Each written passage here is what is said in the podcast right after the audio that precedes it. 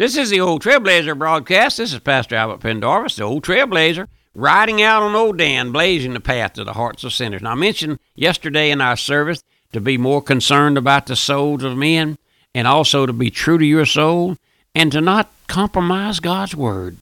Oh, we have a, we live in a compromising world where hardly anyone uh, is true to the souls of men.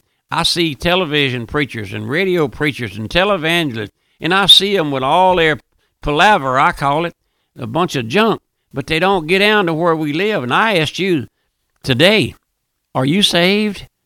Did your preacher ever ask you if you're saved? The greatest thing in this life is to be saved, my friend.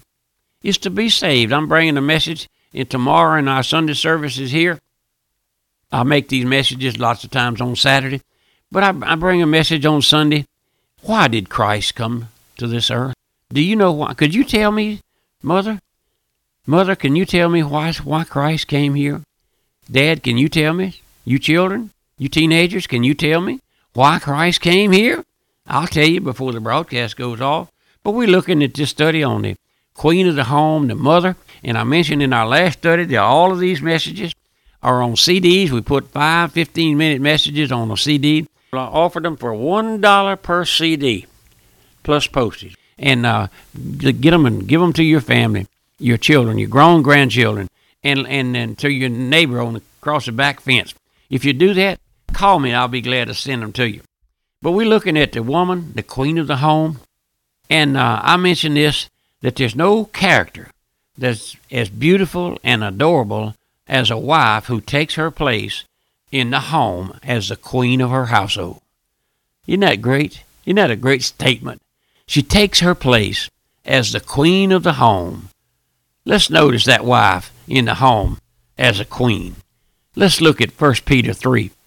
Likewise, wives, be in subjection to your own husband, that if any obey not the word, they also may be without the word, be won by the conversation of the wives, while they behold your chaste conversation or your behavior coupled with fear.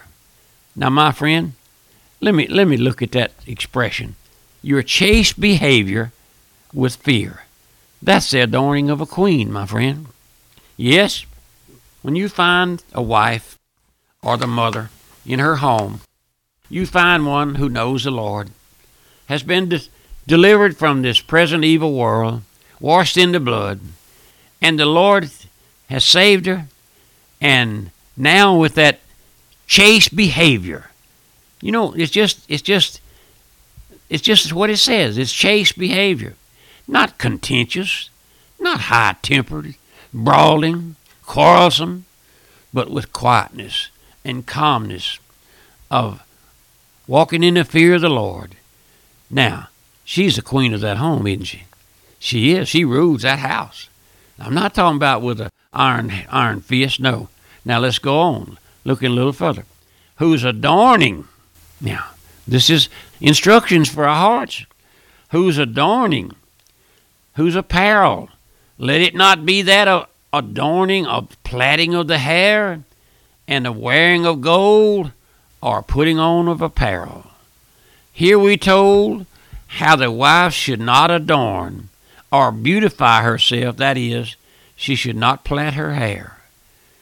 Maybe you didn't know, my friend, that the plaiting of the hair in those days when our Lord was on this earth was a sign of harlotry. If a woman walked down the street with plaited hair in those days, it was an open sign that she was a harlot. Yes, a public harlot. Then he goes on to say, not wearing of gold and putting on of apparel. No woman should dress slouchily. I don't believe that. No, but she should not overdo or overdress by wearing of costly jewels and gems, garments and furs. No, no, that tends to puff up the flesh, my friend. Don't you like to see a woman dress decently? I tell you, this day we're living in, and I'm sure you know more about it than I do. I see our young women, especially, in the malls sometime when I go to the mall with my wife. or even on the street. I see our young girls with their low cut dresses on, where their their flesh is showing without almost without regard to what they look like, and then with the short skirts and uh, mini skirts, so to speak, and those short things, they're just they're just not they're just not pretty, my friend. They're just vulgar. It's vulgar. Oh, I know how how depraved man loves to watch.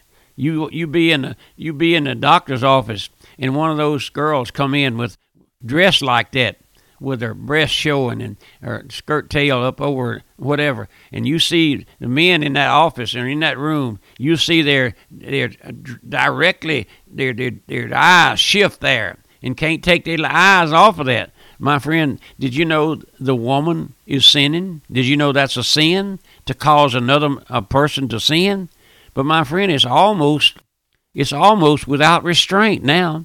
I know I know what human nature is. I know what uh, the old corrupt heart does. It loves sin. It loves that the lust of the flesh. It does, my friend. But I'm asking you, if you're girls, mother, mother, certainly you don't dress like that, do you? I see the the celebrities dressing now to where their their their blouse is open all the way down to their belly hole I see those things in the magazines and on the news. I see those things. But my friend, it's not right. The Lord, the Lord doesn't approve of that. You say, well, Trailblazer, you're just a foggy-eyed old fool. That's the way it is. I know that, my friend. I know that. I know that's the way it is. But if the Lord will rescue one of your daughters or your daughter from that, my friend, and I'm not talking about uh, wearing your dress down to your ankles and your dress buttoned up in the neck. So I'm not I'm not being overboard, my friend. I'm just being, as the Lord says, modestly, M- dressed modestly, my friend. Oh, listen, listen, and uh, all of that uh, extra jewelry and extra. It's more over the overboard. That's what I'm trying to say. It's overboard. It's out of order. It draws attention. It draws attention. But listen, Listen, if a woman walked out on the street back those days with her hair plaited and hanging down, it was a sign that she was a public harlot. He goes on to say, not wearing of gold and putting on of apparel. No woman should dress slouchily. I, I'm a I'm a firm believer that dress, oftentimes dress, makes a woman beautiful. I do. She might be the homeliest woman in the world, but if she's dressed nicely and, and conducts herself nicely and has her hair uh, fixed nicely, my friend, I tell you, it makes her. Oh, it makes her. Now, it tends to puff up the flesh, all of those things do, and make that person proud, puts them in a class by themselves, and makes one feel like she's better than somebody else. Oh, my friend, dress neatly and plainly for the glory of the Lord. And then over in First Timothy, the letter that Paul wrote to Timothy, he says it like this In like manner also that women adorn or beautify themselves in modest apparel. In modest apparel. There's our there's our our point this morning. Modest, my friend. You know what modest is? It's modest, it's not extravagant, it's not draws attention to your dress. Oh, but listen, listen modest apparel with shamefacedness and sobriety. Did you know you don't have to have you don't have to be drunk on on on liquor to be drunk? Some folks get drunk over the the the way they're dressed and the way they they carry themselves. They just carry on. They they're not conscious of the fact that they're making a fool out of themselves. And and then it says, costly array, which becometh women. It says not do that costly array, which professing godliness with good works. Let me read that. Let me read that whole verse over again. You might have not got it. In like manner, the women beautify themselves with modest apparel, with shamefacedness and sobriety, not with braided hair, or gold, or pearls, or costly array, but which becometh women professing godliness with good works. Wear what becometh godly women, my friend. The Lord, the Lord teach you how to dress. Mothers, are you teaching your children how to dress? those little girls coming up? Are you teaching those how to dress? And you young boys, too. I'm not going to leave you out. I know here, and especially when we were in New Orleans, the young men that you saw in the street, somehow or another, they got into some sort of fashion that they let their trousers hang down below their behind, and they let the underwear show, and oftentimes the, the other parts show. And they walked around with one hand holding their pants up. That's right. They couldn't do a day's work. Their pants would fall down. My, my dad, you let your, your son do that? I talked to a school teacher in New Orleans. She was a, a high school t- teacher. She said she was the only teacher in her school that would not let those boys come into her class with their trousers hanging down behind, in their below their behind. She said they had to come out, go back out in the hall, pull their breeches up, tighten their belt up, and come back in. I said, "Thank the Lord, lady. Thank you, lady, for being for being true to those boys.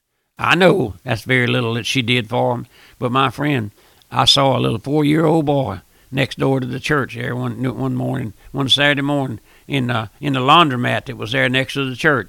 A little four-year-old boy had his pants hanging down. He could hardly hang. They were almost down to his knees, and he was so proud because he was mimicking the big boys, the drug dealers, the the thugs. Oh, but my friend, listen, listen. We're gonna be held responsible. Dad, you're gonna be held responsible if you let your boy do that. Mother, you're gonna you're gonna be responsible. If your girl goes to hell, you're gonna be responsible for it. You said, Trailblazer, you you sure? I'm telling you, my friend, the scripture says, bring them up in the nurture and the admonition of the Lord. You think the Lord approves of that kind of dress?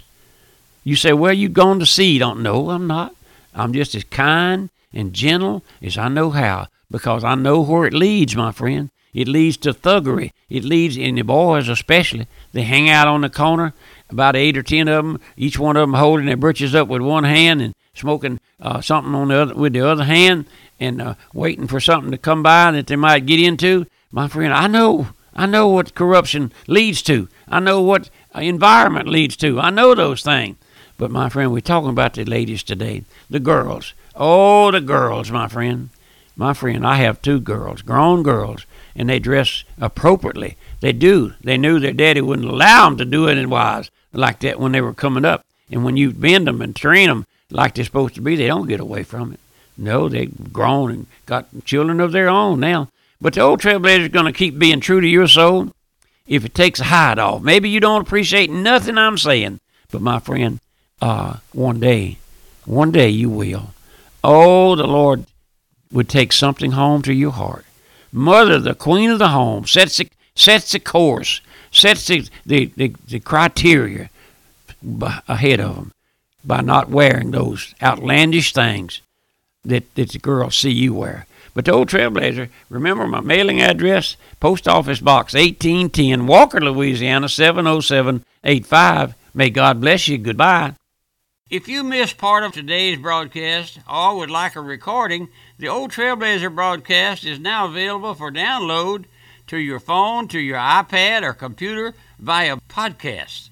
Find out more about our podcast by visiting our website at radiomissions.org. That's radiomissions.org.